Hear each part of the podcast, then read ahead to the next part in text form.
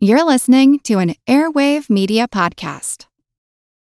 When you need mealtime inspiration, it's worth shopping Kroger, where you'll find over 30,000 mouthwatering choices that excite your inner foodie. And no matter what tasty choice you make, you'll enjoy our everyday low prices, plus extra ways to save, like digital coupons worth over $600 each week. You can also save up to $1 off per gallon at the pump with fuel points. More savings and more inspiring flavors make shopping Kroger worth it every time. Kroger, fresh for everyone. Fuel restrictions apply. Lucky Land Casino asking people what's the weirdest place you've gotten lucky? Lucky? In line at the deli, I guess? Aha, in my dentist's office.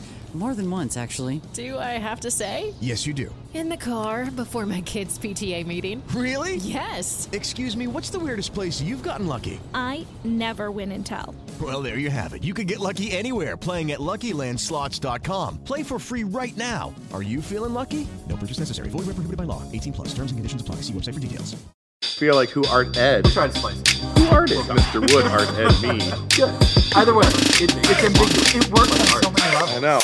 That's off to a great start. Welcome to Who Arted, where we explore visual arts in an audio medium. I'm your host, Kyle Wood, and today we're going to be looking at George Seurat's Sunday on La Grande Jatte. Now, just a reminder if you're listening on Amazon Music, Spotify, Apple Podcasts, any of those platforms that support episode specific cover art, you can see the image of the work we're discussing right there in your podcast app. And of course, while you're looking in your podcast app, please do me a favor and leave a rating or review to help others find the show. Now, on to our actual topic George Seurat. In 1894, George Seurat began going out to this idyllic little island away from the urban center of Paris. It was a place where people of various classes would relax. While the image is of people at leisure, Seurat was anything but relaxed. He was a disciplined artist on a mission to create a work that would be significant in art history. He spent years developing this piece. He made dozens of preparatory sketches to work out the composition and the technique. While the 1890s was the heyday for Impressionists, Seurat was part of a new breed. Some consider him a post Impressionist or neo Impressionist. Today, his technique is called pointillism, but in his day, Seurat preferred the term divisionism. He was dividing the image into discrete bits, carefully painted, uniform dots of paint like pixels that make up our digital images today. While his process was careful and handcrafted, Seurat was fascinated by science. He developed his approach after reading the works of scientists like Michel Eugene Chevreul and Ogden Rood. One of the key concepts that Seurat latched onto had to do with how color is perceived in relation to its surroundings. He was reading about uh, some trouble people had restoring tapestries because they couldn't simply dye to match a piece, they had to account for the surrounding colors. Seurat's idea was that dividing the image into these discrete dots of color and paying careful attention to the interaction of one color juxtaposed or placed next to another color, the painter could arrange combinations that would heighten the contrast and make the colors more vibrant. Seurat wanted to make this particular piece stand out even more, making it all the more vivid with a colorful painted frame of dots around the perimeter, and that was offset by a clean white painted wooden frame. That's how it stands today in the Art Institute of Chicago, where it's displayed. Seurat was fascinated by the interaction of contrasting colors, but his work is steeped in other contrasts as well. It's rendered in a way that seems rigid, uniform, cold, almost mechanical, and yet, the subject is people at rest and at play in the park. We see a woman dressed in what appears to be very fancy attire, and yet she's walking a pet monkey because apparently that's what sophisticated people might do back in the 19th century. Seriously, pet monkey, pretty rad.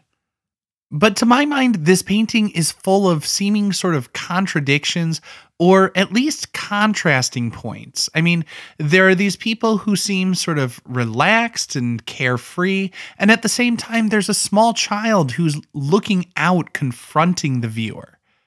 It was exhibited with the Impressionists, which I associate with that sort of quick, dashed off. I mean, it's the impression of what was in front of them, and yet it was so carefully and meticulously rendered.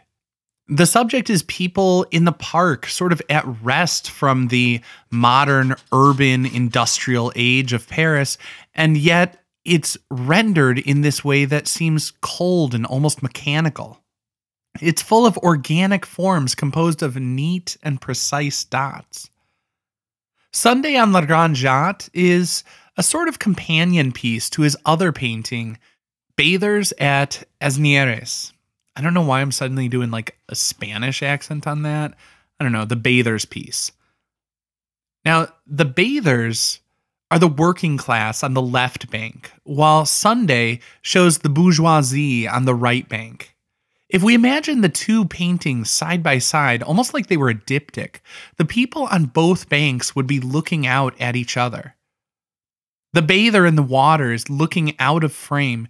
It seems like he's calling out. Within that painting on its own, it would feel a little unbalanced as it leads the eye out of the composition. But if we consider the bathers and Sunday like I said, almost as a diptych, the bather appears to be calling out to the people on the other bank. This action is mirrored in a way by the woman fishing on the Sunday painting. In both compositions, we see this mirroring, this sort of symmetry with the poses of figures laying on the ground. Interestingly, while the bathers are soaked in bright sunlight, the bougie people on Sunday on the Grande Jatte are in the shadows of the trees. Now, Seurat was interested in the notion of people of different social classes meeting and mingling in this bucolic retreat. He wanted to show the contrast of those people of different social stratas um, coming together in this park But there's this beautiful sort of symmetry and harmonious balance that's achieved between these two works and these paintings and this sort of juxtaposition of these different people. Just as there's this harmony in the arrangement of the contrasting colors within his work. And one other contrast, I mean, this piece was quintessentially modern. I mean, he, was trying to make a modern piece, but at the same time, he was inspired by a historical piece. Seurat was inspired by a relief sculpture on the Parthenon, but he didn't want it to be historical. He wanted to paint everyday people, but with a creative approach meticulously rendered to elevate an ordinary Sunday afternoon into something historically significant. And I'd say it worked. I mean, here we are looking at it 125 years later. This concludes this week's episode of Who Arted, part of the Airwave Media Podcast Network. If you found this tolerable, please leave a rating or review on your favorite podcast app. You can find images of the work being discussed this week and every week on social media at Who Arted Podcast on Twitter, Instagram, and TikTok, and of course on the website whoartedpodcast.com. Podcast done.